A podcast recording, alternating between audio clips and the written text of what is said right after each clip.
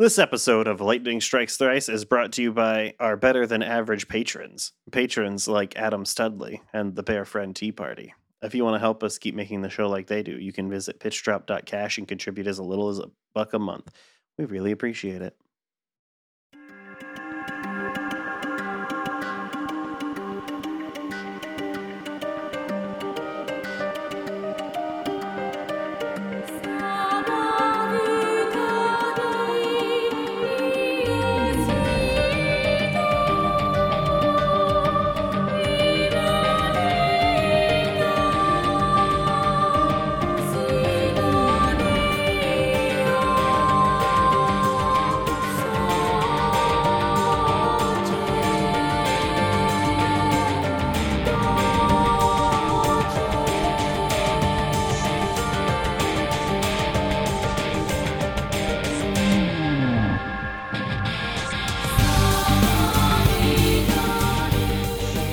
You're listening to Lightning Strikes Thrice, the JRPG Games Club podcast that makes suicide bombing a church romantic. Happy Valentine's Day. this is You're season, welcome. this is season eight, episode nine, covering Lin- Labyrinthos for like the fourth time. I'm your host, Chris Taylor. My pronouns are he, him, and with me today is Sybil Arnett, she, her. Ryan Beatty, they them. Matt Marcus, he, him. what happened last time. The party stormed Labyrinthos in the days before the Miltian conflict, finding altered vessels of anima for every ES Save Junior's Asher, proof that Suo Uzuki was a piece of shit, as well as teenage Kevin, who were both involved in the creation of the Realian weapons that are going to kill Shion's mother shortly. And to top it all off, Shion was just as much an experiment as her mama. In a less than rational state after hearing all this, and baited by radio chatter that her mother was to be meddled with further, Shion leapt from her ES mid retreat to try and change history. The rest of the group had to retreat to the Elsa, as Shion's stealth sequence was aborted by the Red Testament, now revealing himself to her as Kevin Winnicott, and she was captured by guards. I'm deeply bothered by this because nothing we do here matters at all. Right? Like nothing nothing in the last couple of episodes has mattered beyond it changes how the characters feel. Like we don't actually have to go save your mom. Right? We're in like an alternate timeline type thing. Yeah, well, Jin knows. Jin knows how frustrating this is, but like Shion is just totally, you know, mid break from reality in a lot of ways. And so, you know, she's being impulsive and trying to save people. But yeah, you're right. And like, what would happen if we bring a like pocket universe past version of young Shion or Shion's mom out into the real world? Who the no, who the fuck knows? But I'm the saying, one thing let that him die, right? You could have we could have immediately left after Well, I mean, episode. the thing is, though, like they are also like these are not false constructs. These are real people, just in a different reality. So it's like I, I- I've thought about this too, where it's like, why would you care? These people aren't really real to you, but they are real. The thing is, they actually are real. They just will not be real to you for much longer. So, like, Right. do you still treat them as people? if you care about them, leave. You already know they'll be fine. Leave. no, they won't. don't- they, they all die. That's not true. Shion's fine. Whatever. well, oh yeah, yes, this is fine. This is well, fine, yeah, Shion, but right may- here. but maybe Shion wouldn't be fine because of the ways that we've already altered this little pocket timeline, though. And and and the other thing is like, Well, It's we not- haven't. it's not. Okay, well, here's a weird thing. This is a we- okay weird time thing. When Virgil asks us, when Testament Virgil asks us why we gave him the code, which implies that we had given gone to the past and given him the code before. Well, No, we Mm, I know how he got it before. moment. We'll get there. I forget. Okay, Yeah. but so Oh right. the I mean the the one concrete thing that we did last episode was we did manage to get those vessels of anima. So it's not like we've done nothing in the last couple of episodes. It's just like the tail end where Shion's like, I gotta go save my mom. yeah, no, I'm saying last episode Okay. is what after last episode we could just leave Mhm. right now. Everything we do this episode doesn't have to happen. Yeah. I'm glad it happens, but I guess you're right. But what happens is weird. Why are we going to make your dad, if you haven't played the side game or whatever, your dad is suddenly evil just so he can have a redemption arc? What's up with that? Yeah. Yeah, oh, Let's- yeah, that was going to be a thing I was going to talk about. Ugh. All right. Yeah. All right. So let's let's start then. Let's because we're we we've only done the recap so far. So we resume on Shion in like the world's largest interrogation room. It's also stark white, which could be crazy making in some ways, but like less so than a dark one, you would That, im- imagine. that implies to me that they have like magic Vanta black flashlights that they point at the people in the face instead. Because you can't like point the flashlight at their face, right? Yeah. that's a that's a nightmare of like pointing something at a fa- at your face that makes you like not just- see for a second. I love a that. Total blindness flashlight. That rocks. Oh, I mean, like that's basically like sensory deprivation torture. Mhm. That's basically shit you already do as a JRPG protagonist. I inflict blind on you with Yeah. this flashlight. You Uh-huh. know, that's already real when we do it at Guantanamo. Don't worry about it. I mean, yeah, Fuck. that's that. Yeah. oh, if we true. blind you with a flashlight at Guantanamo, it's a whole different beast. uh-huh. Mhm. For those folks who aren't playing along and are just using this podcast as, as a service, like an entire ES could fit into this space. It's, it's so big. It's Yeah. so big. Mhm. And why is the table so nice? It's the nicest table I've seen all game. It's really well designed. It's got a like very like futuristic like swoops to it. Like If only I Mm-hmm. hadn't been forcibly ejected from the dungeon so I could get a better look at the interrogation room. Well, you can go back, Chris. I'm not gonna fuck that. I, I'm gonna I die did. one day. I already wasted a lot of extra time, which we'll get to later. yes, yes, you did. let's be real. This building did not have an actual interrogation room. This was clearly an area for some kind of experiment. That Mm. table was meant to have a Mhm. person on it. This might be an operating theater. And Margulis just had to make do because suddenly they had prisoners. Oh my god! Just imagine though if this room was more designed like uh, Abel's room at the cat testing ground, Oh my god. just to make it even darker. I'm gonna say this is always an interrogation room because key items are incapable of lying in JRPGs, and it's called the interrogation room key. Mm, okay. Some guy just named that. That's whatever.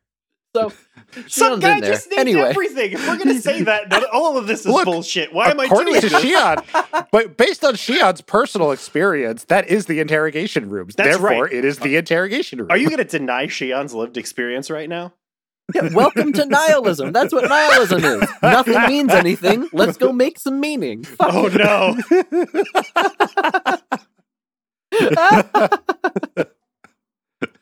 so enough about the room, I guess, because Shion's inside and she's talking to herself. Nobody's in there with her. This could have been just like some, you know, voiced thought bubble shit, but no, she's talking. And she's like, wait, if Kevin was the Red Testament, but Kevin's dead, was was that an illusion? No, Virgil was there too. Are all the testaments dead people? And then she's like, Are they really our enemies? Kevin said he came back for me. And it's like, Shion, yeah, the testaments are absolutely really your enemies. I promise. One of them tried to murder your buddies an hour ago. yeah, why Yeah. would that be a positive? Fuck off! because she's still I mean, she's still like so love imprinted. Wait, by she says Kevin came back of for me. Kevin. That's ominous. Yeah, I mean it is it is this is this is such classic abusive relationship shit that it's mm, uh, it's weird that Shion's memory of Kevin is just good guy because there is absolutely no way that their relationship was positive and loving if young Kevin and Testament Kevin that that it would just have to be a totally different Kevin for like 20 years between baby Kevin and Testament Kevin. Yeah, I don't as- believe it. As is, Kevin came back for me is the last line in a Resident Evil note. Yeah. Mhm, mhm. yeah, it definitely feels weird that like uh, yeah, I, I'm still having trouble connecting the dots between the Kevin that you know young Shion knew and the Kevin that adult Shion knew, and we still don't know how A gets to B in a way that's believable. Okay. we already I- know he's he faked it. He's been faking it the no, whole but time. he's but like Okay. the thing is young Shion would be like, wow, this kid was mean and hates flowers and shit. And then later on, like, oh, you're such a beautiful soul. And it's like, what, what, when did that happen? Okay, we still haven't left the planet. We'll get some more. And B, I actually have a giant sidebar that I'm going to interject later that goes into a bit of this. We have to move. Yeah, you have to okay. neg the target for 30 years before they'll become your girlfriend. Ah, so that's what I was doing wrong this entire time. Shit. So- My marriage is a lie. Hey, Matt, you want to go out together? None of them have negged you for several years. this BL manga sucks. No. No, I'm good. Chris, your hands are so big. Wow. Your hands I'm are not gonna lie. long. I picked up a wireless controller just to make sure that wasn't true. I don't know why that bothered me so much. because you actually we know have- what Yaoi Hands is. Uh, do I? I thought you did. Did I'm gonna look it up Oh. now. Oh my god. Oh, look. Oh, yes. Yes. Oh my god. Sybil, so we have to move. Also, Sybil, uh, let's let's hang out on this Yaoi manga thing for a second. if I see a softball teed up, I'm not not going to hit it. yeah, that's fair. All right. Uh so Shion's muttering continues as we cut to an observation room. Margulis and Pellegrini are watching from above. And Pellegrini is just like, this is the person that like stole the uh, vessels of anima. Like, this person's a nut. Like, we, we find out that this muttering that she has been doing, she's been doing this the entire time during the interrogation and has not even acknowledged the other people in the room Mm. this entire time. Which, like, I would have loved to see that because, like, just everyone just looking at each other, being like, "Is is she okay? What's going on here?" oh Did my a god. homeless person follow in the thieves? Fuck. uh, Um, but like, yeah, Margulis recognizes something in her because she has those eyes. They're the eyes of the one who continues to defy us. I don't know what that's supposed to just- mean. Margulis does the fucking he does the Vincent D'Onofrio in Law and Order Criminal Intent like body tilt to look at the suspect. It's fucking wild that little animation. I love it. He just like bends over at the side and stares at her sideways for a second. Ugh. Also, Mhm. Chris, I explain what he means later. Oh, okay, Yeah. great.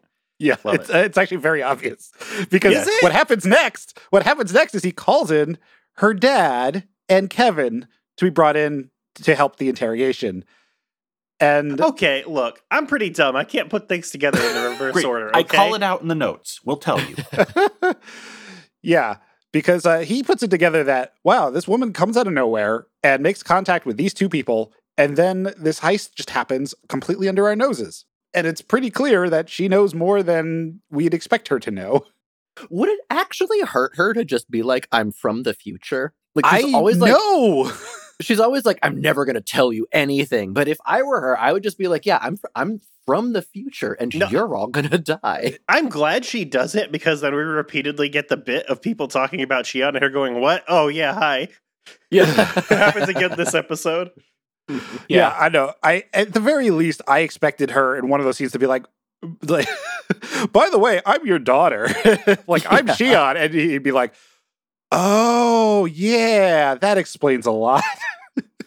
Look, time travel rules mean that the only people who are allowed to recognize their time displaced children are people who are absolutely fucked in the head. But it's Yeah. not mm. time travel. Time travel rules don't apply.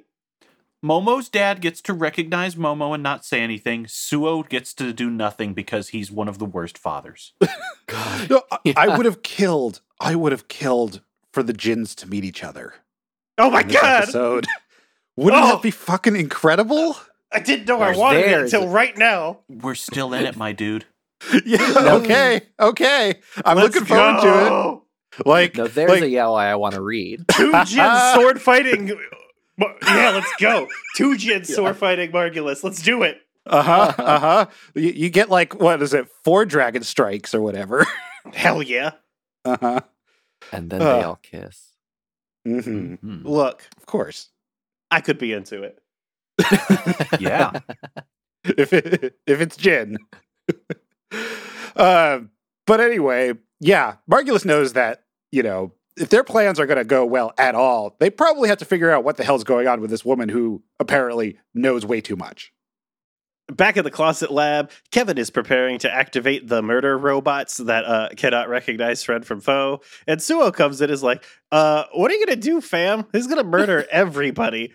and Kevin's like, well, you don't have to worry about that because I'm also firing up the WMD, the Song of Yeah. Nephilim. and then Kevin just rips into him. He's like, look, the Federation is here. The end justifies the means. I don't know why you're being a huge bitch about it, even though you went along with this for like years and years and years. And Suo continues to resist until Kevin goes, Look, bro, you just like fucking juiceroed your wife to save your daughter. You know all about this. And uh, Suo just kind of like gives up a little bit. At this junction, a soldier comes in and he's like, Oh, you're both here. And then they are summoned to the interrogation to watch. so something that really upsets me is that this scene here is only for the audience's benefit because it's just Kevin and Suo, and so there's not any of like the main characters. So like they could have given us more than just you sacrificed your wife to save your daughter without telling us what that means yet. Mm-hmm. Well, they do give us Kevin being more villainous than we thought, right? Yeah, that's true. Where he yes, where he's like you have to be willing to sacrifice all of Miltia or whatever. An But- acceptable loss. Right, and accept the loss. But like it bothers me that they're still being cryptic about Suo's motivations. Even later, he's like, I did this for my family. I sacrificed my family for my family. Okay, Walter White. and I I know they're gonna give us more, but they absolutely didn't need to stretch it out like this. Look, all I'm going to say is Skyler is one of the most unlikable people in all of television. It's fine. Mm. Like, I, I just don't understand why Kevin is this extreme. Like, Oh, I all love we it, really though. know, right? Like, all we really know right now for teenage Kevin is that he doesn't have a family. He got like Jor-El'd off of his home planet. And so he arrived wherever, you know, as an orphan. But now he's this crazy, I don't know, would you call it objectivist extremist? Like, I don't really know Yes. what to, okay. Yeah. Like, you know, that seems to be completely random as far as we know.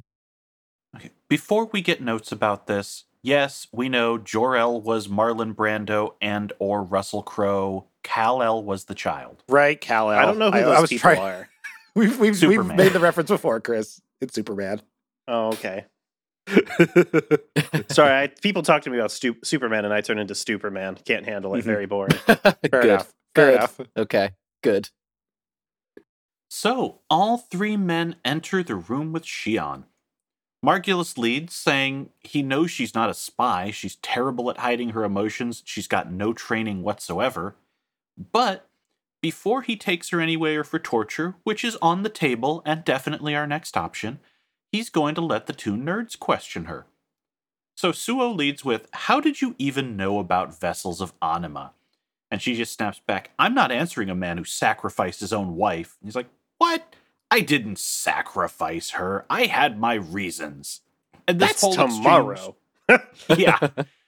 this whole exchange goes nowhere, but Margulis is like, hmm. hmm So Kevin is next in line for the interrogation, and he's like, "Yeah, how did you get mobile weapons platforms that can use the vessels? That tech's beyond even Vector or UTIC." Again, Shion, not a spy, as she goes on about how she won't tell anything to Vector, UTIC, or Ormus. And at this point, Margulis steps back with just an absolute like, "Where the fuck did you hear the name Ormus?" I'm from the future, and all your guys say it when they explode into blood clouds. Uh-huh. yeah. And once again, he's like, You remind me of someone who I do not like, and like a constant thorn in my side. And it's like, Yeah, okay, this is, of course, this is Jin. They're talking about Jin now. Like, Oh, is- are they? Okay. Yeah. Oh, yeah. makes a lot of yeah, sense. yeah, yeah, Now, yeah, look, yeah, you're right. Look, I look. If I've never a bit when I don't understand the plot. Okay, All right. All I right. got to the end of Final Fantasy 13 too, and that chose the stab Caius option. Yeah, we know. We know, Chris. uh, yeah, no, this is because we because we know that Margulis and Jin are anime rivals, and so of course he's gonna be like, "Huh, reminds me of somebody." I know the Um, eyes of that rival. Have Yeah. they? Oh, I guess they have been anim. Well, Yeah. okay. He's already Yeah. murdered Jin's grandfather. Oh, has he? Oh, yeah, yeah, Right, yeah. yeah, because they studied I forgot together. about the murder part. I was like, I guess they're like training rivals, but this seems like a huge escalation. Yeah. But I forgot about the murder. Chris, they studied the blade together. I know it's so good. I love them. Kevin definitely studied the blockchain. oh, oh, oh! I am totally. I was just thinking about this the other day. Uh, that I'm going to make one of those like invest in crypto, doesn't invest in crypto things, but with the testaments. Yes. Be- Especially because one of the, Voyager there- doesn't invest and doesn't know what it is. Well, no, no, no. Voyager does because there is an app called Voyager, which is a crypto platform on iOS. Imagine knowing more about crypto than I do. Brain dead, brain poison. Get off Twitter. Uh, it's because my friend uh, tried to uh, invite me to it. Oh, I got bad news, Chris. I probably also know more about that than you because I have to shoot this shit down at work. oh, buddy. Oof. I'll know about it one day when I have to stop playing playing my favorite MMO over it. yeah, woof. It'll happen. It'll happen. They'll be the only ones that can do it anyway.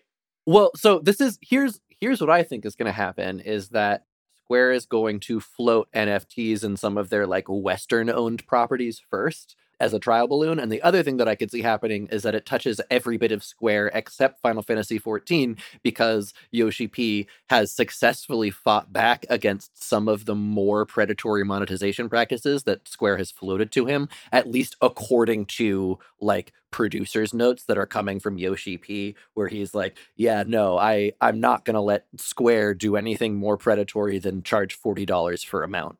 Which is still pretty fucking gross, but you know whatever. Anyway. Yeah, so Margulis is like, "Listen, we'll get the intel from you one way or another."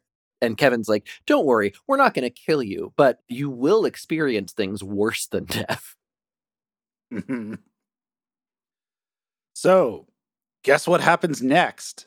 We have a, uh rogue Realian who shows up at the Elsa. It's Febronia. Hell yeah. All right. I want to just sidebar us for a minute. There's a thing I love about this series, and Febronia is the perfect through line to discuss it.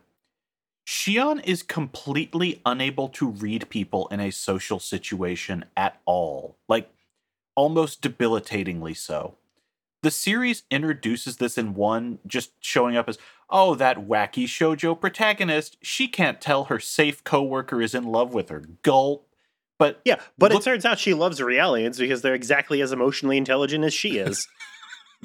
Arguably Wow. more so. Look at Momo. Way she has more arcs. so. Yeah, it's good. well, I was talking about the I was talking about the combat Realians on the Oh, okay. Okay, yeah, that's well, fair. that's fair. Yeah. But look at how, how this has caused her to view. When we heard her description of being in the conflict in one, it was some bad things came and took my mom and dad from me, and Feb died. Meanwhile, we now know she was in a city under siege with soldiers in the street. Her best friend, Febronia, helped hide a wounded enemy soldier in front of her. And she just took this whole thing as I had an innocent time with my magical Realian caretaker Febronia in a church. Hmm. I mean, re- re- repression is a hell of a drug. Well, my family got murdered by tyrants. But here's the thing we went through her flashbacks of this whole sequence, and all it was was just there were bad things in mom's hospital. Mhm. Like, Mhm. she's she described Feb as just a nice Realian lady I know who died in the conflict, but UMN Feb was already giving her the Save My Sister Shion quest, and Xenosaga 2 revealed, oh, she was a little less flat than Shion let on because she's like, no, I, I meant Mercy kill them. Everyone knew that but you, Shion. How did you not? Come on. Like- yeah, and like we see Cecily and Kath, like, and they're already torsos by the Yeah. time like this far back. now we see she was basically a one woman resistance cell who was UTIC property, and she decided that she was going to start fucking around with the course of events by saving an enemy soldier despite that and falling in love with the guy. She was a character with her own ideals and opinions, and it still lets us use this as a lens to go, wow, Shion, who was in the room for a mass of scenes with these two, just couldn't figure anything out. Yeah, Mhm. you're absolutely right. Shion has become, over the course of these three games, one of my favorite portrayals of a character in a JRPG. A, a lot of the reasons are, you know, the things that you touched on, where it starts out as like a silly little trope, is revealed and complicated over time to being like this much more complicated portrayal of, you know, trauma and compartmentalization and also just as as you said this like total lack of understanding social cues and social situations what's doubly interesting about that is that she's a person who cares deeply about injustice and like people causing harm to one another often to the point where it blinds her to other things. And so for her not to be able to like fully realize who these people around her are is just fascinating Well, okay, so here's another thing that came up, and I don't know where this goes because this is all new to me. But Suo mentions that her mother has some condition that Shion also has. Jin. I think Jin Jin, says that. Oh, Jin. Okay, Jin says that. But is that part of the reason why Shion is this way? Like, is that contributing? Yeah, it's called being an idiot, and it's terminal. So we're going to discuss that in 10 seconds. That discussion happens right after this. But yeah, Jin's saying, yeah, she's having a lot of the same things that mom did before she went into that facility. Please note, both women are on the list for experiment candidates. right. Yep, that's true. So yeah, something connects the two Uzuki women in a way that, well, we see at least with Shion, it's a connection to U-DO. Was that genetic? Was that the same thing that happened to Aoi? Right. And then it's like, okay, well, then maybe the you sacrificed your wife for your daughter line immediately starts kind of becoming clearer of, oh, Right. Utic wanted to experiment on Shion, and uh, Suo was like, uh, have my wife instead. Please don't experiment on my daughter. I, I, I would have liked it if she said that for herself. If Aoi said that, like, hey, why don't, like, I could take her place. Like, I would like for her to have some agency in this. well, the way they're slow rolling this reveal over the course of like 10 hours, uh, Yeah. maybe she will. yeah, I guess This is we'll the find most out. fantastical. Please don't take the girl. Anyway, Febronia asks Momo to gather the crew because she has news. And in the men's quarters, Alan and Jin are having a chat. Uh, more specifically, Jin is brooding as he does, and Alan is going, Jin, why don't we do something? Why aren't we doing something? I actually said out loud to no one in else in the apartment, Aw, Alan, aw. There's this in the um the voice dialogue boxes. One of the faces of Jin makes it look like he has Cthulhu cultist eyes, and it's very off-putting. It's the one where his head is leaned back with his mouth open, and like it's supposed to be like eyebrow shadow, but way too bad. It like looks like the video of transitions contact lenses. oh no. Yeah, Those are scary. uh-huh. Oy. And Jin is right. The reason Jin says so is right. Mhm. hmm Anyway, Alan crosses a line when he asks Jin, uh, "Do you not care about her or what?" And Jin basically has to lay it out, and be like, "Look, asshole, our raid has tightened security at Labyrinthos. If Shion got captured, getting her out not be as simple as just storming the building again. But if my sister is not captured, us showing up will not make her escape any easier. Either way, rushing in is just going to get someone killed." So Jin is like, listen, she's doing this to try to get back at me and her dad. Her convictions are weak. And he's right about her tactical error and he's right about the situation that she's put herself in, but I I think it's shitty. I think this is Yeah. I think this is him being a shitty brother again to call her convictions weak like this. Okay, well, it's correct, but I think like his plan was always to gray fox it himself anyway, right?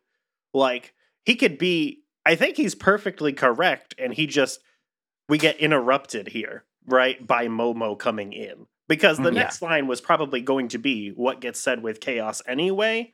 So the interruption does make Jin come off as really shitty.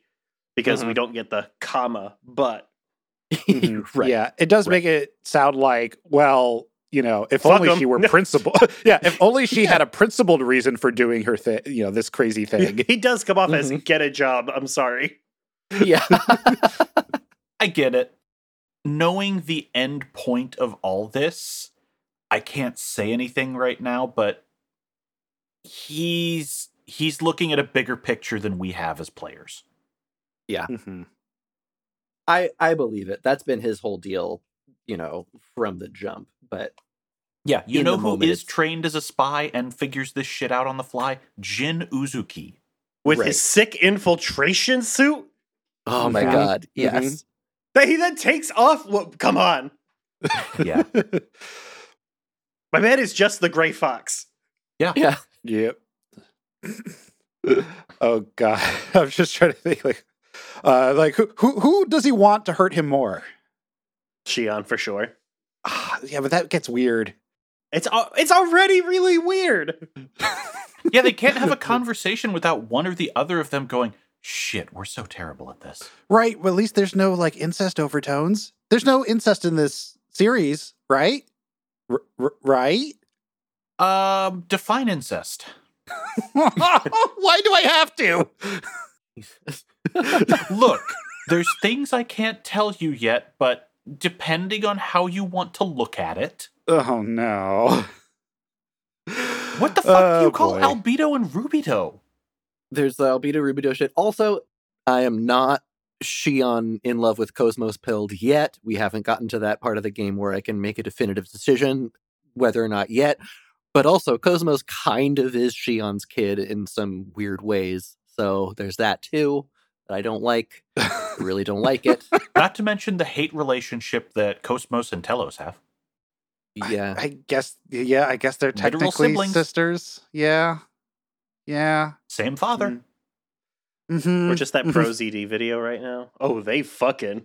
Oh, like that just. Well, the thing is, not y- the only people that that they be fucking is like Kevin and um and Shion so far. I'm just Oh, I wish can they have- weren't be fucking. That's the I'm one just thing. there's tension between some of these relationships. Yeah. Mm. Anyway, Momo busts in and phrasing. Momo runs Speaking of into the room. I wrote that on purpose. Uh, she runs into the room, interrupts, and like, "Hey, Feb's here. She has in trouble. Come on, let's get everyone together. Let's uh, let's do this shit."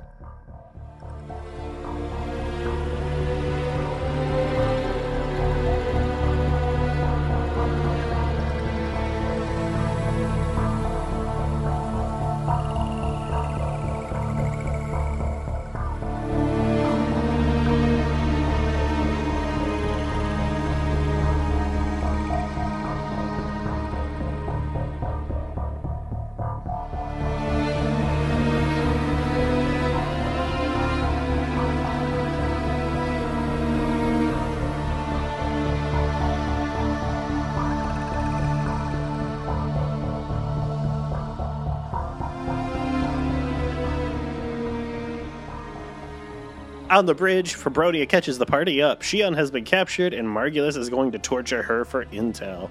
And she knows this because there's someone helping her inside the tower, and Feb trusts this person completely. Oh, hey, I figured it out. Alan wants to charge. Alan wants to charge in, but everyone cautions him that there's no easy way. I just can't backwards link information Mhm. Until Jin says, Hey, Junior, Chaos, remember what we were doing at the time? And they're like, Oh, yeah, we did live through this. What's going to happen tomorrow? So we know exactly how to infiltrate the place while war is going in, on in the streets. Jin then tells Alan that he's coming along too, and Alan doesn't take much prodding to agree, and he becomes a playable party member for this chapter that you remove right away because his abilities are bad. Um, I, I, I love that this bit with like chaos and Jin like comes back a little later in a great yeah, yeah, way. yeah, yeah. yeah, Yeah, yeah, it's yeah. very good. Also, if you talk to Hammer, Hammer just says, Well, if we're in the time travel, isn't that a problem? I'm just not Yeah. going to worry about it. Just speaking for what the game designer thinks you should do. Yeah. Yeah, just The- don't think too hard. the concept of a time travel heist where you use your future knowledge to do your heist is so fucking sick. It's so sick. And to set it during Miltia, which has been like the defining conflict for the entire trilogy, is so fucking sick. We've already seen it from like multiple angles. And so to do a heist, uh, I love it. I love all it. the cut, all the cutscenes rock too. yeah. Do, do you know what would have been amazing though if somehow in the last game when we were back in this flashback, like when uh, Chaos and Jin were here, that we found out what the lottery numbers were, so that we could infer forward to this oh my game. god! Oh That my God. have been so good. Uh, d- basically, we are Biff Tannen. Yeah, exactly. uh, and there was an ice cream truck there, and I was really disappointed I didn't get to fuck with that ice cream truck. well, I mean, it's okay. The ice cream truck got fucked up. If you lock the guy in, he lives. yeah. Wait, Um, wait, wait. what? If, If you lock that guy in on the way to Labyrinthos right now, he Mhm. lives and rewards you. Otherwise, he's a Yeah. corpse. That's what? Yeah. yeah. Oh my Oh, God. y'all, y'all, yeah, incredible. no, we're, we're gonna get there. We're gonna get there because there's there's some other shit that is bleak that happens when you're running through the rubble. Oh, uh, yeah. that, that are some callbacks. yeah. oh that kid. Oh, that was so Yeah. sad. yeah. Oh, Yeah. Also, I was ready to be so mad after that cutscene where the song activates, and I'm like, I guess I got to listen to this for another three hours. Oh, thank God. yeah, thank no, God it doesn't do that. yeah. there's a lot of little things. You can't change history, but you can maybe save a couple of lives on the way. hmm On the way to Labyrinthos, you could make 80 grand from having cheated at the lottery. Mhm. also, apparently, you should lock the ice cream man in his truck. And eventually, when you've stocked up at the shop, I guess you don't really need anything there because there's no equipment. You head off to Labyrinthos. Again. Maybe for the last time. Unsure. um, we're we're going back into it at the end of this episode, Chris. Ah! I Yeah. forgot! Well, Yeah. it's, it's so funny because I I've been marveling at how economical this game is. Where like I know that there were you know massive budget cuts and constraints for space and all of this stuff. We've spent like 10 hours in past Miltia at this point, and we've repeated areas, but up until this episode, it hasn't felt like it that bad because each time we go back to the same place, we get to explore a new area of it. And there are some new areas that we're going through here, but this is where I really started to feel the repetition. Mhm, mhm. You know what? I don't actually. When you're in Labyrinthos, it doesn't bother me, and it's a way more successful um summer domain, right? Yeah. oh yeah, because it's a whole yeah. section we haven't been to. Yeah, and we're not Yes. running the same ground. Yeah, inside Labyrinthos is great, but getting there and kind of that interstitial travel, it's finally starting to wear on me. Yeah, I Well, think there's like you know four. what? It's like four screens, four or five. I five. bet when we get back in there, it will be different again because the enemies will have changed because the rest of the tyrants will have escaped. Well, Yeah. also And we're as a- going. We're not going into Labyrinthos. We're going into the tower, but we're climbing it to the acute treatment neurosis facility. I see. Right. Yeah, I mean, I'm just thinking in my head. there's always a Zohar. There's always a Labyrinthos. That's terrible, and I hate that I got that. well, it's true though. Wait, look, look, I was gonna originally say gynoid, and I thought better of it. Yeah, there isn't always Thank a you. gynoid. She's out for like large chunks of this. Oh, that reminds know. me. Hey, zero out of zero found for gynoid in this document. She doesn't do mm-hmm. anything this episode. Yeah. I'm not going to just shoehorn them in. Christ. Oh You my think Oh, I- God. Oh, excuse, fuck you! Are you for real right now? yes, because unlike Get out. KOS-MOS, I'm a Uh-uh. soul. Mm-mm. Wow! oh, we did it. We solved cyberpunk again. Yep. oh, they are just robots. Oh. yeah. That- that's what they do in 13 too. It's so funny to me. Oh Yep. my god. I I fucking that that ending is so good. It's terrible, but it's so good.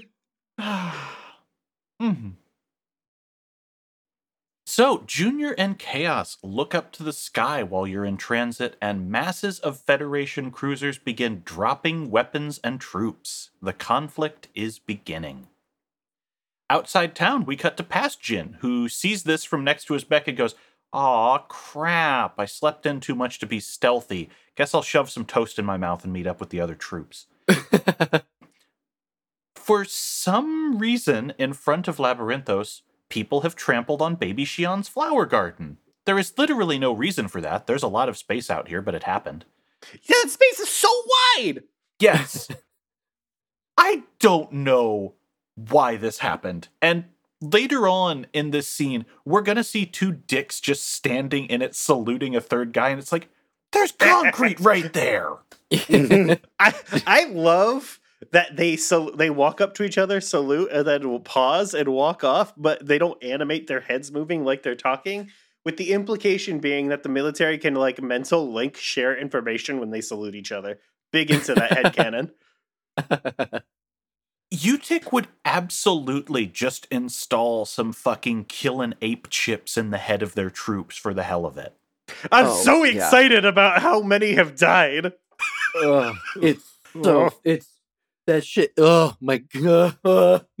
In case this manages to stay in the podcast and for future generations, Elon Musk is running an ape murder factory right now at Neuralink. It's so comically evil, and people are still. He's still. The Simpsons meme is still All right. true. He's All right. killing monkeys, and the Simpsons meme is still true. They're still leaping in front of bullets for him. People, let's say, okay, computers are bad. Computers are the root cause of everything that's wrong with our society outside of things that happened in like the Reagan era. Don't Mhm. put computers in you. They're bad. Get away Yeah. from computers. D- oh my you, god! Didn't you put Yeah. an RFID in your wrist No! once, Chris? Or in, ha- in your hand? I thought about it. Bracelet. I thought about most. it, but only because I was kept forgetting my bus card. And it had NFC tap capability. I almost got an RFID implant just to pay for the bus uh, as an Orca card ride. But I kept losing it. oh my god! You can't lose it. It has like a two hundred dollar fucking pass on it every month when you're going Yeah, to no. college. That's amazing. That's amazing. I mean, you know, there's more Elon Musk Schadenfreude in the news because that solar storm wiped out so many SpaceX satellites, but also it's like that's a double-edged sword because now there's just like more atmospheric trash. No, they all deorbited and burned up. Oh, that's way better. Yeah, you can actually see great. video of a lot of them being pushed out of orbit and burning. Incredible. Yeah. Okay. Also, this week involved finding out that uh, there are, uh, you know, apartheid-like conditions at his California factories, and there's a lawsuit. Fucking Christ. Yeah. just fucking yikes. and that's when people are like, yeah, but he's a visionary and like, you know, yeah, and his vision is the Fourth him. Reich. Yeah, Yeah. come like, yeah. He's Uh, Kevin. It's the No, two- because Kevin invented something. yeah. He Uh, invented ways to kill monkeys. I don't know if he invented that so much as he pitched it. the two PayPal guys are the two like most comically evil billionaires we have. Because Peter Thiel, huh, Mhm. God, He's at least evil in a cool way. Like, let's be real. Putting other people's blood in your body to stay young is cool. like, not cool to do to another person, but conceptually cool. Yeah, as, as a Okay. goth, I can't hate that. Like he's cy- he's Cyber Yeah. Macbeth, and that's cool to me. yeah. Uh, yeah. Peter Keel is a villain from a season of Gargoyles. Man, I'm just oh admitting Oh to God. loving problematic people today. Yeah, you It's really happened on the other podcast too. So, people have trampled on baby Shion's flower garden for no reason because I guess Utic soldiers are just real assholes sometimes. yeah. Oh, Kid, mm-hmm. Kid Kevin walks up and tells her, See, this is proof the whole thing was useless. And she just pushes back, Nah, uh, I'll just have to make it bigger next time so they don't miss it. And she runs off to get some seeds from Feb. Kevin picks up one of the remaining blooms and crushes it in his fist, just remarking, You can't lead people to the truth. Only someone with divine power can accomplish that. Hmm. You- Becoming a testament just to prove to Shion that flowers are stupid. Huge play. Huge power move. Chris, let's be real. If either of us got recruited by Wilhelm, it would be for just as petty a reason. Yeah. It's true. Um, I told yeah. you that cops are bad and firefighters are good as I like cosmically own my child. One of my coworkers asked me where I came up with the name Sybil this week, and I explained it was a five layer dip of puns, and one of them is because, like the old prophets, you better believe I'll fucking tell you I told you so, and then I proceeded to lay into her about some stupid shit she did with a customer. The first thing I would do is kill my new hire coworker who told me that Super Mario Bros. Not ironically, told me that Super Mario Brothers 2 used to be a game called Doki Doki Panic. No. you got Doki Doki facted in real life. Yes! Yes! and Holy you know why? shit. It's because my boss asked how podcast recording went, and I was forced to admit it. And then he said, Hey, since you like video games, did oh you know? Oh my god! It wasn't Ah! even relevant. I It wasn't would even immediately relevant. kill him with my testament powers. Oh my god. Oh my god. That's incredible. That's so good. So you know, no, the funny thing is like that happens to you when you admit that you podcast at work. When I admitted to podcast at work, I found out my coworker is like a pro uh, CS:GO player in India. That Holy rocks. shit. yeah, That's that rules. yeah, very so- different. This is also incredibly funny because Kevin seems like he feels powerless because he's not persuasive enough to bring people over to his philosophy. And it's like, you know, have you tried being less of a dick about it, maybe? No, Have you tried being clearly smarter haven't. and having a better opinion? Right. Also that, but like it's it's so it's so infuriating that is he's like, oh, I can't convince anyone of my philosophy. Time to become an evil god person. Is this what like Lex Luthor is? kind Uh, of. Like just a dumbass tech bro who's like, I need everyone to see it and I need superpowers. Yeah. Mm, okay, I will be very quick about this. Lex Luthor is more short sighted xenophobia, and there's actually a rebuttal of the character in a few stories that's like, what if he could get over himself? Also, I looked up who is Lex Luthor in Microsoft Bing. Turns out he's Um, a Superman guy also. Yeah, he is also yeah, yeah. yeah, actually. Where did you think he was from? I don't know. You just know this name and this Yeah. character without any and context. vaguely what his, vaguely what his deal is. Chris just thought Lex Luger was actually a supervillain and didn't know that was a wrestler. Yeah. Yo, Lex Luger looking real rough. My Well, man, yeah, he's my- been a fucking wrestler for 40 years, dude. My man looks like a background character in. I cannot remember that name of that vampire show I watched about Maine. I hated it. I give up. Salem, Salem's Lot. No, it was on Hmm. Netflix. Oh, I got no fucking clue then. yeah, I have no idea. Asking me to Yeah. name a Netflix original is like putting a gun to my head and going, recite the name of God. Look, you said you Vampire. said you said Maine and vampire, so I had to go immediately to uh, Stephen King. Of course. A preacher, prophet. It was about Catholicism. I forget. Mm. Whatever. Well, also Silly this. also like Salem's Lot. You're talking about Midnight Mass? Yes, there we go. Okay. Yeah, Midnight Mass. That's He looks like a background character in Midnight Mass. It sucks. Yeah, he does. It was Oh, so I- cool I- until the oh the oh okay whatever. Hate it. Yeah. Hate it. Hate it.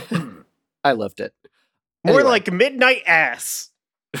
There it is. Okay. No, that's more like me. So, so Sounds good to me. inside the tower, we cut to a command center, and uh, Sellers, Margulis, and Suo Uzuki are all taking in the situation. Febronia went, quote, outside and cannot be evacuated with the rest of the subjects. Sellers like, it doesn't matter. We have all the data we need anyway. Just, you know, let her go out and do that thing. The Federation is advancing at a much faster clip than anyone anticipated, and they have sent way more troops than expected too. But Margulis doesn't really mind because, per Sergius' orders, they're going to use a combination of Proto Omega and the 27 series Asura murder realians to take out the advancing armada. Uh, Suo is absolutely horrified and says that the realians aren't ready, but Margulis tells him that they are Kevin's toy, and Kevin said it was good to go. Does Proto Omega work? I don't remember hearing about this at all on Miltia. Uh, well, you'll find out. Right, because Miltia One doesn't explode into a like winged planet-sized mech. Right. But yeah, I guess we'll see. You'll find out. Yeah. So then Sellers also overrides Suo with even if they kill our guys, this gives us some sweet, sweet combat data because Uh-huh. someone has someone has to be thirsty for combat data. it's a Xenosaga game.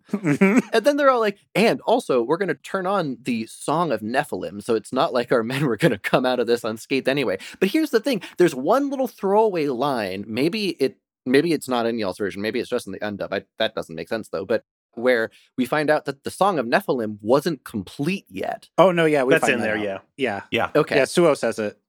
And I would, and so there's just that one little thing. It's like, oh, is that why it like broke all the URTVs when it wasn't supposed to, but then also like broke those Realians in that way? Who knows?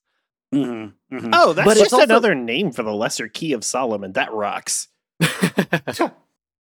so this scene is absolutely hilarious in hindsight. If you think about what is going to happen to all three of these villains in the next 24 hours, as two go, yes, you are going to get ours, and the others going, you guys. Uh, Just in case you've forgotten, Chris, you know Sellers can't walk in the future, right? No. Yeah, Is that he gets- true? yeah. He's wheelchair Yeah. bound. he's he gets crushed by the like collapsing tower where Mizrahi does his Song of Nephilim speech. Which is this one. Right. And so and I so, guess he's yeah, that's- always like hanging out behind a table, so I never noticed. That table is his mm. wheelchair. yeah, that table is his hover is his it's a it's a space wheelchair, so it hovers and it's like I just thought he was like- really mm. short and standing on the other side of a table. We've had ah. multiple conversations in this Have we? podcast. ab- Yes, we have. Yeah, Oh, because because the the reason- wheelchair ramp in two. Yeah, that's why there's uh, oh that was the episode you weren't on was the wheelchair ramp episode maybe. oh But yeah, then- huh? Yeah. And then- He's just been missing this the whole. Oh my god, that's the worst ADA compliance ramp, wheelchair ramp. It's Yeah. so steep, It is so steep. And there's no rails. and Right. it's all right angle turns. Yeah. But also the reason why he's named Sellers is that he's a callback to fucking Doctor Strangelove, where Mhm. one of the characters that Peter Sellers plays is in a wheelchair and is also like a mustache twirling scheming villain. What And a is Nazi. Doctor Strangelove? oh fuck. But anyway, I accidentally typed Doctor Strange Lover, which is different. ooh, yeah, that Yeah. that would be very different. Yo, this seems cool. if- yeah, it's a good film. You would Oh, actually yeah. love it. Fucking holds up too. Mhm, Is this mhm, not the mhm. dumb comic book guy? No, No. it's it's a farce about the Cold War. Yeah. Who's the dumb comic book guy? Doctor Strange. Oh, okay, got it. hmm Anyway, so our crew rolls up back to the tower, and there are troops now outside roaming around. A couple of them are still in the flower bed, and if you run into them, you fight them.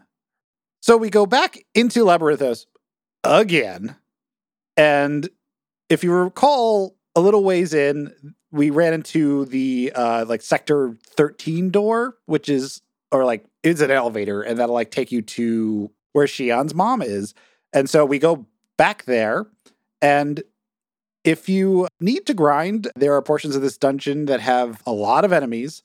And like, I don't know about you guys, I basically do a back attack of every single one of these. Like, Yeah. Mhm. it's it's Yeah. super easy to do, and even if you fuck it up, you can just escape and try again immediately. Yeah. But uh, now that you're starting to get all party attacks, especially all party special attacks, it's Mhm. a really good idea to try to sneak up on these people and wipe them out in a single blow and get like a lot of extra EXP and uh, skill points. You'd have to be extremely over leveled to have Jins here, by the way. Like I'm over leveled and I didn't get it until after Pellegrini. Oh, you, but you should have Shion's by now. Shion has a, But you like can't use shot. Shion here, buddy. Oh, Yeah. I don't have Oh, that's right, not uh, yet. you yeah, yeah, use yeah, yeah. Momo though, and mo- get fucking like Yeah. five finishing strikes and it rocks. Yeah, Right. that's yeah. I I had Momo's here, and I had I had Jin's second. Like I had his tier two special, but I think that his his attack all is a tier three special. Well, he has like raging sea is what we're ta- is the notes are referring to. Right, right. Yeah, Raging Sea is a is a tech. That's like Oh, level. oh, that's like level yeah. twenty eight or twenty nine, I think, thirty somewhere around there. I didn't get it till after Pellegrini. Yeah, his his like full party attack is It's cool. like really good. It's so Mhm. cool if you. Oh, oh, oh! It's it's the slow but then super fast draw. Love it. Yep. I also Mhm, mhm. I think that this is these enemies are all so fun to fight because it is a perfect balance of like they're not going to fuck you up beyond repair, but also you can't just mash attack and destroy them. You have to engage with the way the battle system works, but Yeah. in a way where it is still like breezy enough to be fun. And then you leave here and get all the guys that will fuck you up beyond repair. Ugh, ugh, yeah. like the howitzers and the giant sword guys. Holy shit, Oh. dude! yeah. Uh-huh. Well, the thing that that like would fuck me up a lot here would would- maybe not a lot, but like there's a lot of attacks that do a lot of break damage. Oh Mhm. yeah. And so like unless I'm like being v- like trying to go very fast, like usually one character gets broken every single fight. Yeah, if you don't get a back mean- attack, Momo gets fucking memed on. I I definitely have like break limit plus 300 at least on all of my characters with accessories until I hit a boss where I need to like, you know, maybe experiment with some um with some elements or something. But so like I did not get broken by any of these folks. I got broken a lot, Hmm. but like the funny thing is, I, I don't know if this is tied to if it's tied to damage specifically because I noticed the mechanical enemies, a lot of them had the beam attacks, or like even the flying guys and the little like the flying pods, Hmm. like their beam attacks did a lot of break damage. So what I did was I put like beam walls on everyone, and I think that helped mitigate it somewhat. Yeah, it mitigates all effects from beam attacks, not just the damage. Yeah, yeah. Yeah. So like that was the only way that it, it ended up not being like super costly in terms of constantly healing or like having to throw a lot of uh moons. Like I I I haven't mentioned it yet. Just let them die. well no no no you let them die but then you have to like revive them. Yeah, but you get all your EP back. It rocks. No, it's good. No, yeah, this is the point where I went. I did the sicko thing of doing a G vaccine on pretty much everybody, and yet somehow, thankfully, with like the lottery money, it ended up not wiping me out while also allowing me to buy all the upgrades for everybody. They they broke the economy when they gave you fifty thousand for no reason. Yeah, well, eighty thousand. Well, no, I'm talking about in the um, sliding box puzzle. You just randomly get fifty thousand. At that point, it feels like it would be impossible for me to run out of money ever again. I don't remember getting fifty thousand. That's I It was last Hmm. time we were here. I I've run out of money a few not like all the way, but I've come close to running out of money a few times. But maybe I just Well, didn't that's because you have to buy healing items Yeah, well, that don't only cost three hundred for a full revive and all your EP. yeah. Like I was still using those, but like yeah, I had to like sell off all of my other like rejuvenators are so valuable. They're like what thirty five hundred or five grand depending on the level. oh, Like but I was using those. Yeah, but the thing is, if you could spend that money, get the you know the G vaccines, and then spend three hundred per one of those, you know, it doesn't Suffer. take a lot of the lot. reason rejuvenators are worth so money is because the game's economy is balanced around EP. Mhm. Right? Rejuvenators are expensive because they save you 24 EP and a return on revert hmm Mhm. and healing. yeah, But if you bypass all of that by getting a million free EP, none of that matters at all. Mhm. It's like it's like an old SMT where ev- the entire economy is balanced around your EP. Right. So anyway, we're running around this new area, and uh, about halfway through, you're treated to a cutscene intermission. Suo lets himself into Shion's interrogation room. And she gets all mad again, just looking at him. He goes, Look, chill out a little bit, man. The Federation are coming. You're definitely going to get murdered. This is your chance to get out of here. And she's just like really sassy at him. And he goes, I'm not to get, look, I'm not getting out of this alive. I'm making everyone my enemy, but I would rather be the one killed than someone who's innocent. And then he asks if she would do him. She like continues to go on until he just cuts her off and says, Please find my daughter Mhm. who should be in a church in the suburbs and make sure she gets out alive. He goes, Why don't you do that yourself? He goes, Because my wife is in no condition to move and I'm gonna go protect her. And uh turns out Shion forgot about in that flashback in the first game, we saw both of her parents dead in that room. And she agrees, and Suo undoes her cuffs.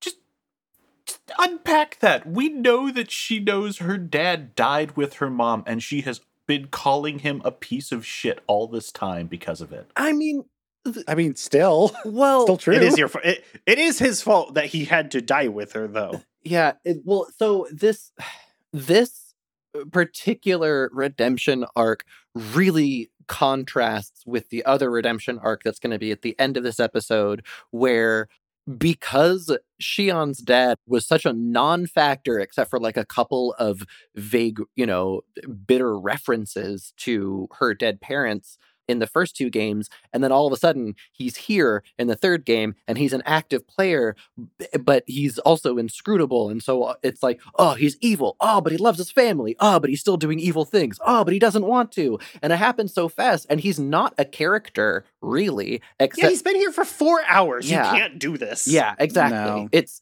and so and so y- yes, this is another example of Shion just like straight up not getting it. Absolutely. But also it's an example of the game not communicating like Shion's dad stuff very well uh at all.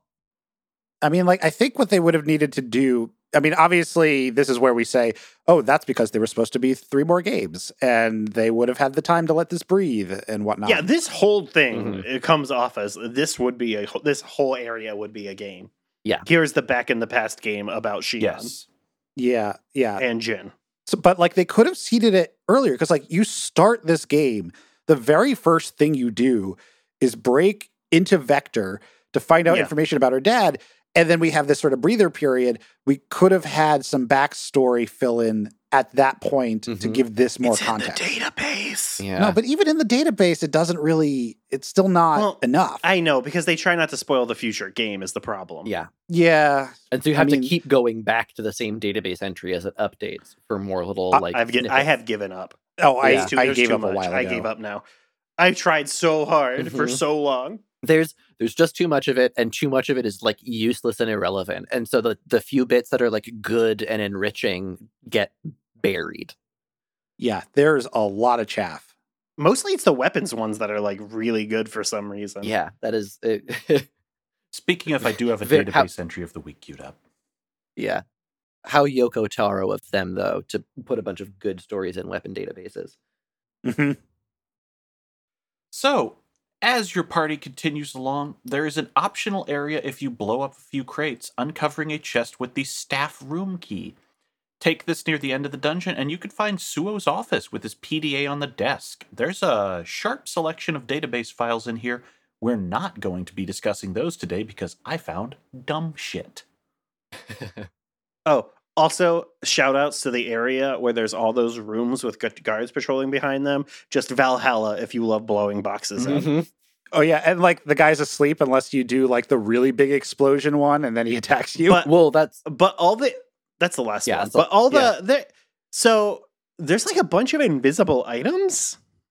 yeah Did that happen for anybody? no No. no it didn't If you blow up a bunch of the boxes, I didn't see. If you blow them up too fast, you don't see the item effect uh, because the game Oh. can't draw that effect. So you have to run around where the boxes were to pick up items. i wonder if that's a real hardware versus emulated boosted hardware thing Probably. that's that's interesting. It's kind know- of like how if you had like a back, fully backwards compatible PS3, Odin Sphere didn't have slowdown. It's probably a scenario like that where Yeah. it can address more than the PS2 has. Yeah, yeah. It's also like these guys, their patrol. It's like it's like an old school Metal Gear game because they're just like I love it. walking Mhm. back and forth, and so it's so Yep. easy to back attack them. It's so much fun. Yeah, Kill every motherfucker in here. Yep. rocks. just yep, yep, yep. Uh, the, the one annoying thing here is like they design it so that you go around this loop and then you come back to where that staff room is once you have the key, and then there's a save point there, and you're supposed to go hit that save point before taking the right, which is Yeah. actually forward. But like what I did was I Uh-huh. saw that the like I opened the door back and I saw the thing and I went, I'm gonna save in a second. Let me first just finish exploring this area and then I'm sure it'll unlock the next thing. And it turns out that that takes you right into a cutscene, into a boss battle, and then straight out the out the dungeon. So like yeah. Okay. I actually went back into the dungeon afterwards to go back, and all I found was this PDA, and I was not very happy. Matt, that's exactly what happened to me, except with a way harder boss. Also, shouts out to how Literian on the last encounter right before that door is when I got Twin Dragon 2, which very helpful. Oh yeah. Oh yeah. Mhm. Oh yeah, absolutely. Yeah, so that big flashing red console button was the thing that made me go like, "Oh, I have to I should go do this." Because it's also it's called like the staff room. I knew it was going to be a little it like enclosed area. So anyway, Mhm. it's I, you know, I'm just I'm built different, I guess. No, I, I mean, I think the the what you really should have done, like, and I get it, is that like the way the the layout is, you open the door and like you just see straight through to the save point, and you go, oh yeah, that's where the staff room is. Let me go, you know, heal up, save, and then explore the last little bit. But the the way that like it looks like it's a diverticula to go to the right and down the hall, where Yeah. it turns out that that is actually the plot. And this is the first time of several times in this episode where they forcibly move the player and it makes everything worse. Mhm. hmm Like, you know, had I gotten that, I would have been perfectly happy to not be in the dungeon anymore.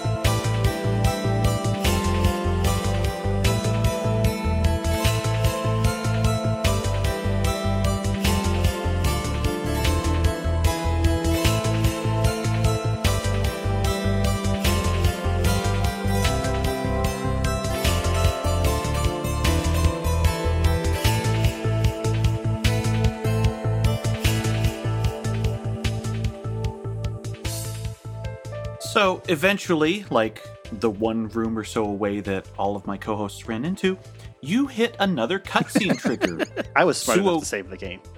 Yeah. Suo goes to open the door for Shion, but he finds they're both locked in. Pellegrini comes over the intercom. Remember her? It turns out U-TIC has been aware he was leaking intel to the Federation the whole time he worked for them. They just figured keep your enemies close. Before she can do more than make a threat to the pair, though, Jin and crew waltz in through the observation room door. Pellegrini actually comments, Wow, Jin, you look like shit, which makes sense because he's 14 years too old for this timeline. I was too dumb for In that. In my notes, Uh-huh. in my in my fucking notes, I said, "Wait, why isn't she freaking out that he looks older?" And then immediately one line down. Oh, never mind, lol. Yeah. And uh, they they have a dialogue where it becomes clear that at one point these two were lovers or at least interested in each other. I get it, Jen. I also like a Bob. It's fine. Chris, it's that meme of like uh like the water and like the pussy from an evil girl. Evil pussy, 25 miles. Except you know that like for Jin it's the opposite. cool swords, 25 miles. yeah. no, no, it's just like your your sword rival. Honorable wife. Destined battle.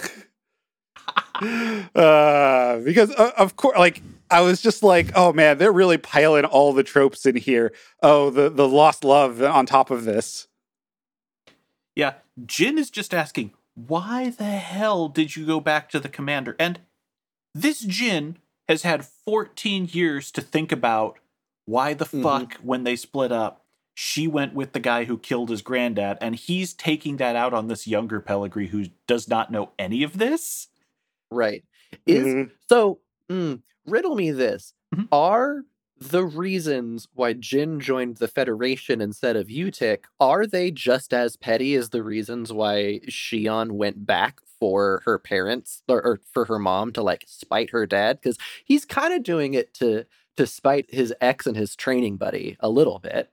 You know, I I know that he has a bigger picture and all of that, but you know, I'm just saying maybe Jin's a little petty too.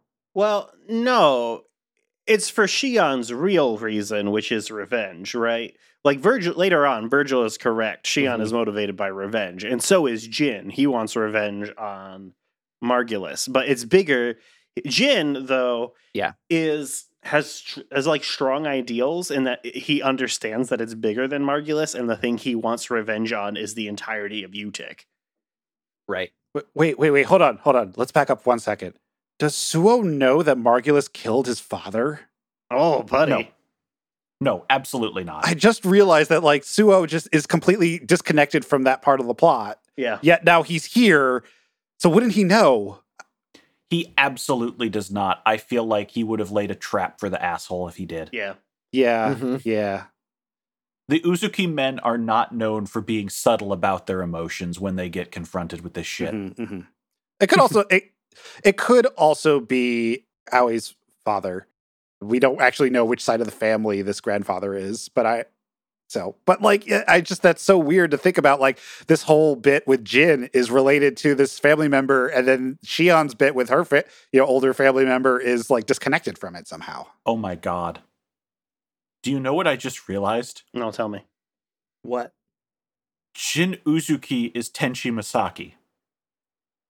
We got the the kind of fail son dad, we've got the badass grandfather, we've got the mother who is out of the picture before he was really cognizant.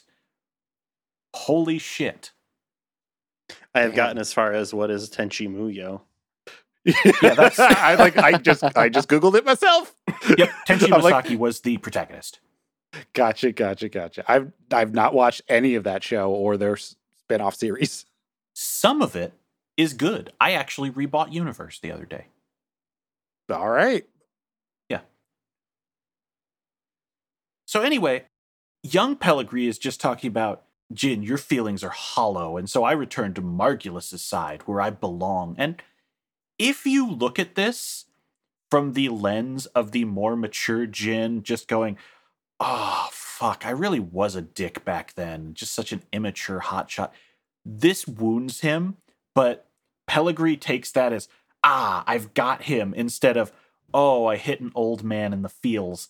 And she just draws her weapon, saying, I'll spare you the pain, though. I, I love how you're implying that like a mid to late 30s man is like an old man.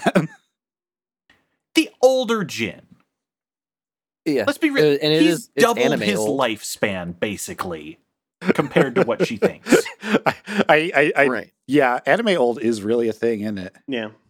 hmm So you know, it is interesting because the things that she accuses him of, one of them is you don't actually care about other people. You just get them to care about you, and I, that's not something that I've pegged Jin with at all so far. But we also never we we don't meet young Jin, so it could be true.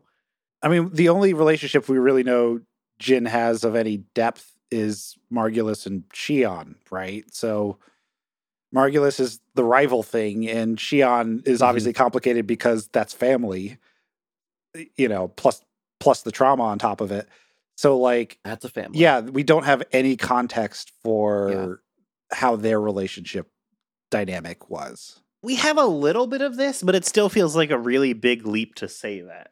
Right? Like I mean, we- have to just like believe that that is, that was the intention the entire time, right? Right. Well, well, here's the thing, right? Like, like think about the bookstore argument, right? Like, Jin is always very clumsy with Shion's feelings, and he doesn't tell her anything because it would be inconvenient to him for her to be upset. But that still feels like a huge leap.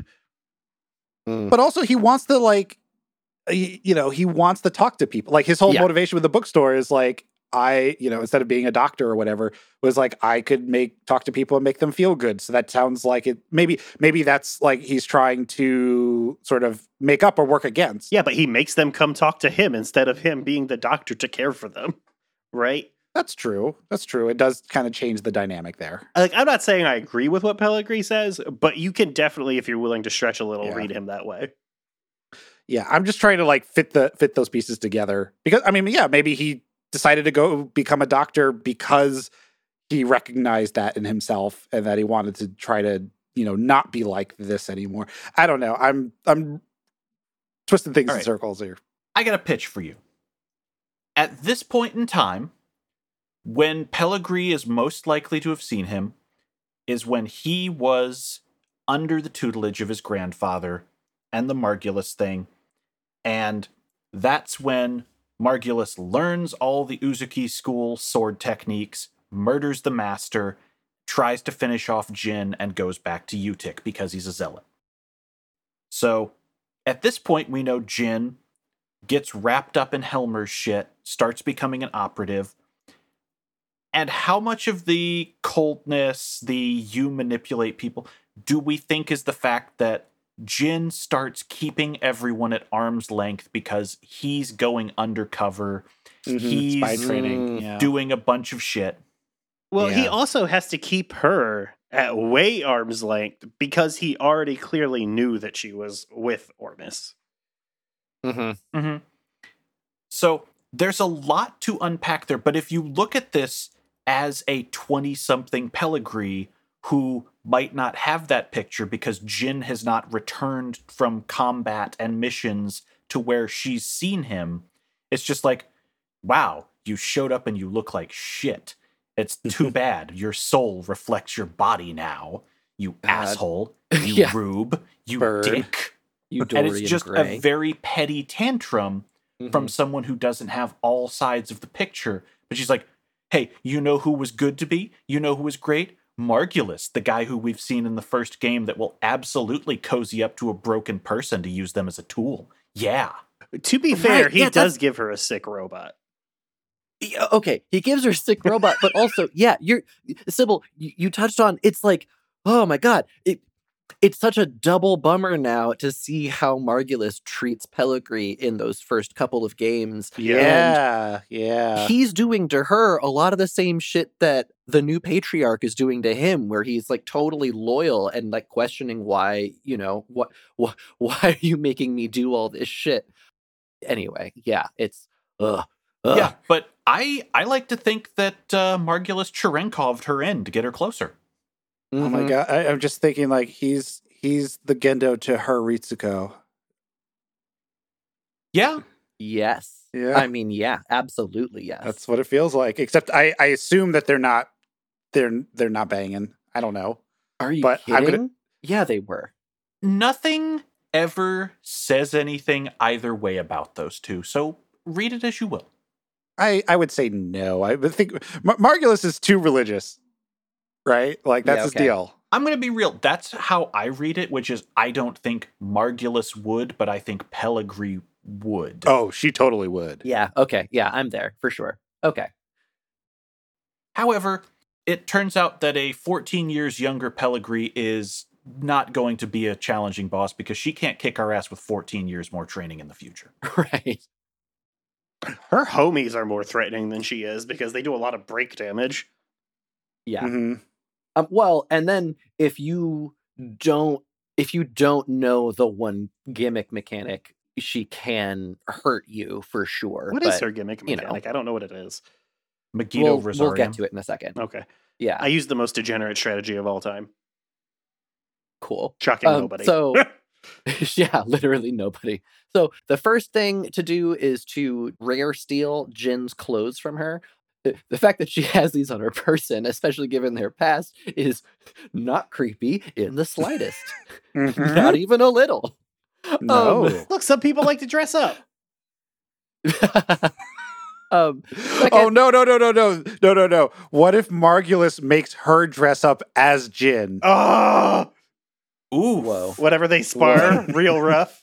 Uh huh. whoa, wow. That Wow. explains how she was trained wrong if she's constantly in his baggy, taller outfit. oh my god. It makes Amazing. Margulis give 110%. This is the only way Pel- Pellegrini could get Margulis to get any sexual attention in their relationship. and Pellegrini's just like, look me in the eyes and call me Jin Uzuki. Oh, that man who I hate. She just has a little shiver.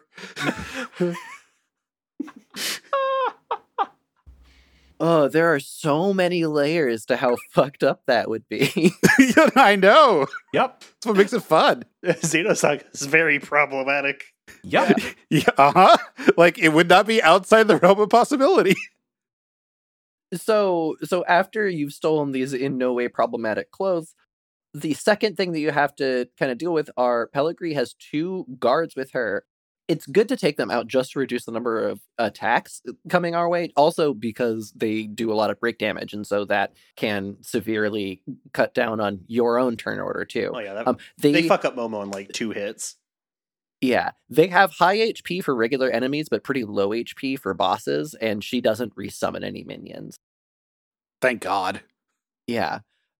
An important thing to note is to keep folks topped up and also like keep the defender spell active, I think.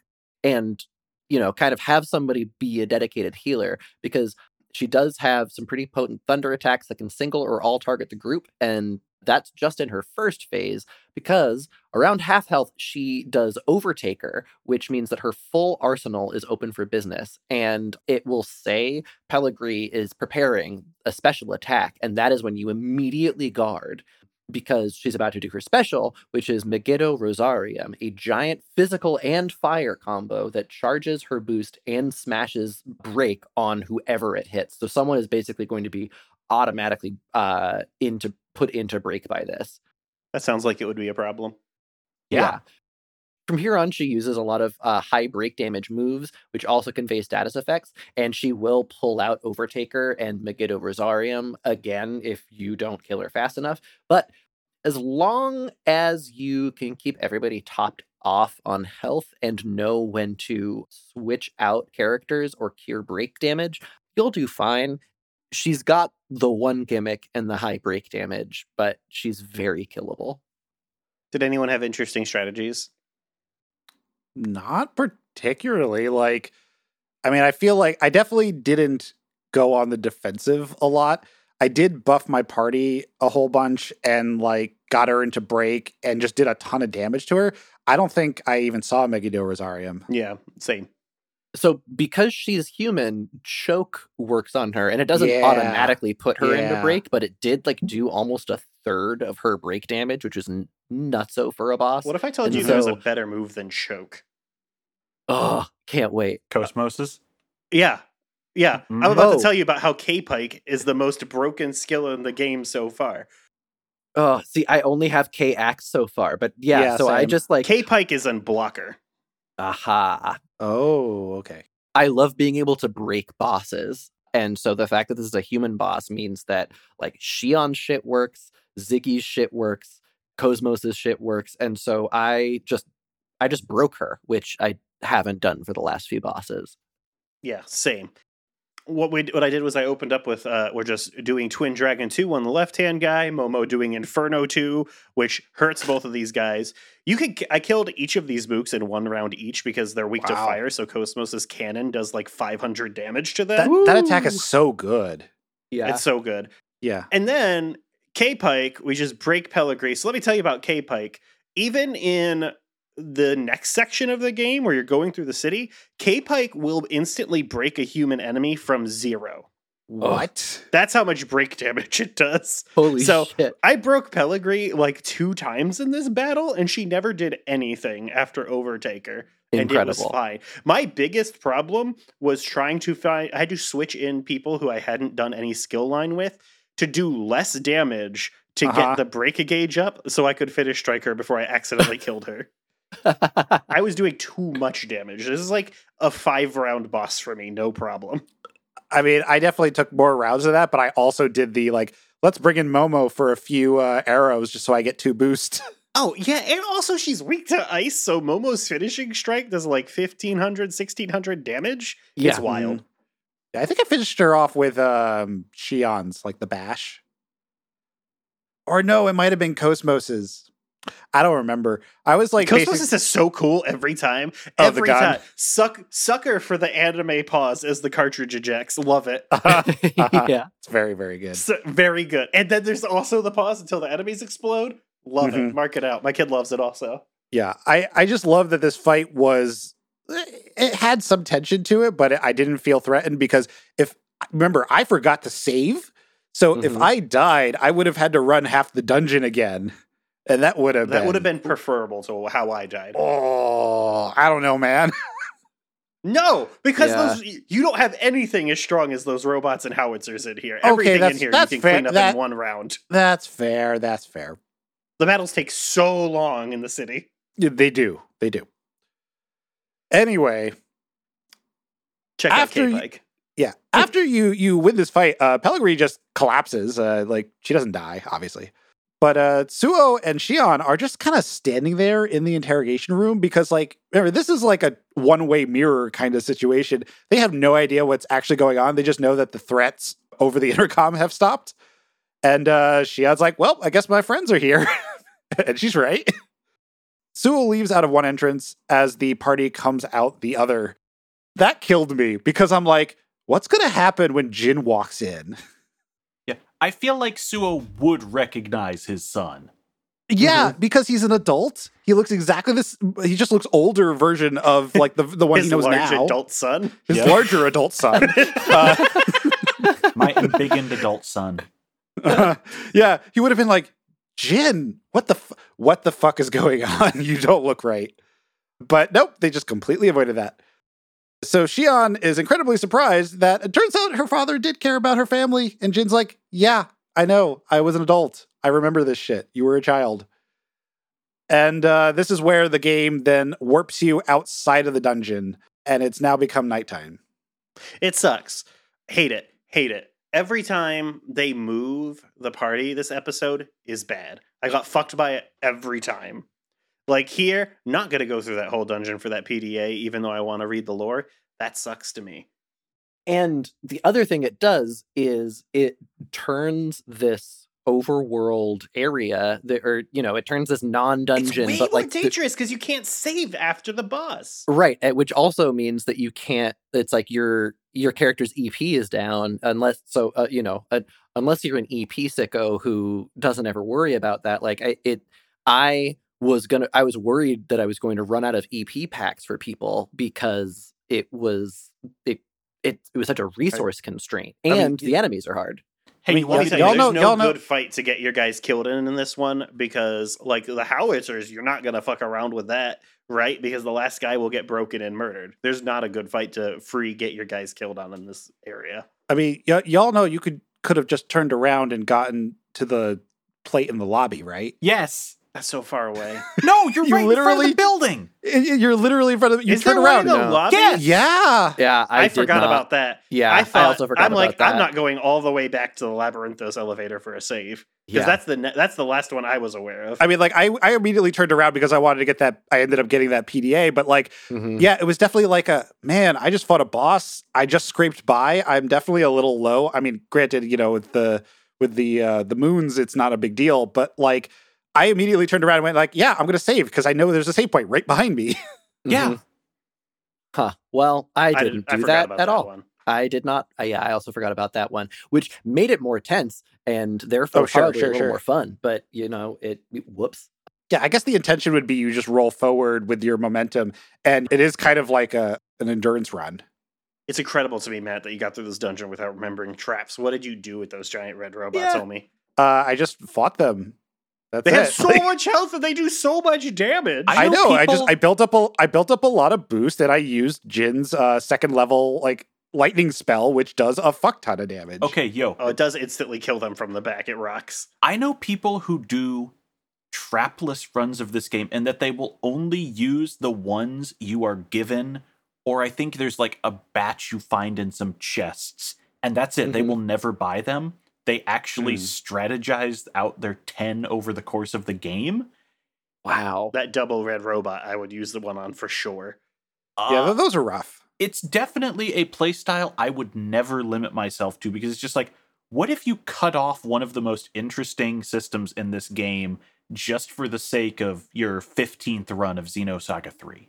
It Yeah. it's really weird to me that boost is even an option. Why would you ever do that? The only time I've ever used boost, and I have used it a few times for this, is if somebody's special move only takes two, and I get the third, like with an attack, I will use that third and then boost to that person. I would never do that because every times you do it, you lose you lose skill points a lot. Like, and the amount you lose just only goes up, right? Well, Yeah. uh, yeah, I'm not that kind of sicko. Yeah, you Um, know, now that I think Look, about it, because like Spending skill points is the most fun thing in video games. I want all of them. I love it. I love to open that menu, even though I don't have enough, just to look at it. yeah, j- just thinking back on it, like we, you know, Chris, you've said multiple times that this game is like Proto 13, and it's like, yeah, even the skill line is like the Proto Crystarium. Yeah. Mm. Yeah. I do want to shout out my man on the soundtrack going ham on the flute. Yeah. So there's like it's so funny because the ruined Miltia music is this like very dramatic kind of tragic song where you know there's like there's like a lot of like electronic lounge music in this in this and it sa- game happens through the soundtrack. battles, right?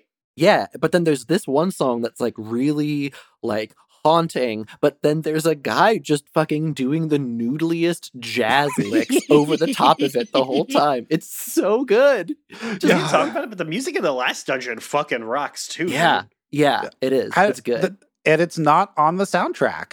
Uh, that's Rip it the off thing. YouTube, Matt. Come Oh, on. that's what I've been doing. I literally every episode has been like, let me check the soundtrack. I have no idea when these tracks are playing, or like I've definitely used a version of this track that is only slightly modified. So let me just rip it off of YouTube instead, because somebody, thank God, somebody put the entirety of all of the music on YouTube on a playlist, and so I just go back to it and, and rip it. Let's be real. Buying the soundtrack at this point, because none of the good music is on any of the Xenosaga challenge tracks, is just like to minimize a legal liability. I mean, sure, why not? As I just admit to like ripping YouTube videos. Big Bamco gonna come for us. Oh yeah, because all of Where's us are this Namco? definitely buying all the Mm-hmm. soundtracks. For this is Bandai Namco. This is the only Bandai Namco. I buy all the soundtracks. yeah. The the first two were just, I'm just Namco, saying- yeah. Yeah.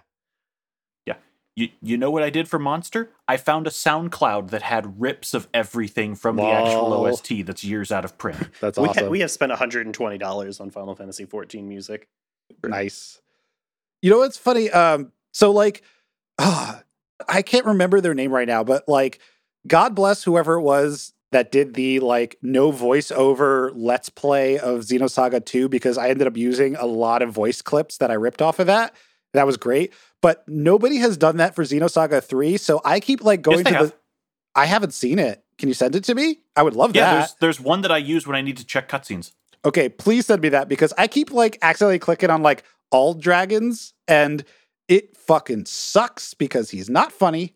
And also, he starts every single video as like, hey guys, like that exact cadence every single video. And so, like, I'm Ear just clicking through trying to find the specific spot where I'm like, where's this? What music was playing in this scene? And then I just hear, hey guys, like 10 fucking times in a row. Yeah, um don't look at the titles on those videos ahead of where you have to, but yeah, this guy does But a now full, I want to. Why would you say that?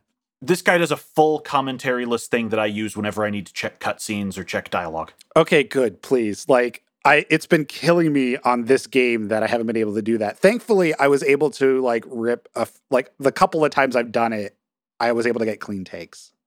I'm going to pin this in LST for you, Matt. Yeah, Thank his you. video quality is dog shit. Oh, I don't care. I just you- need the audio. Yeah, yeah, you're fine then. or no, I it's not true. I actually do use the video because that's how I make my memes. Well, get ready for some blur. Ooh, fun. Hi, all. This episode ran a little long, so we are going to be cutting it in half.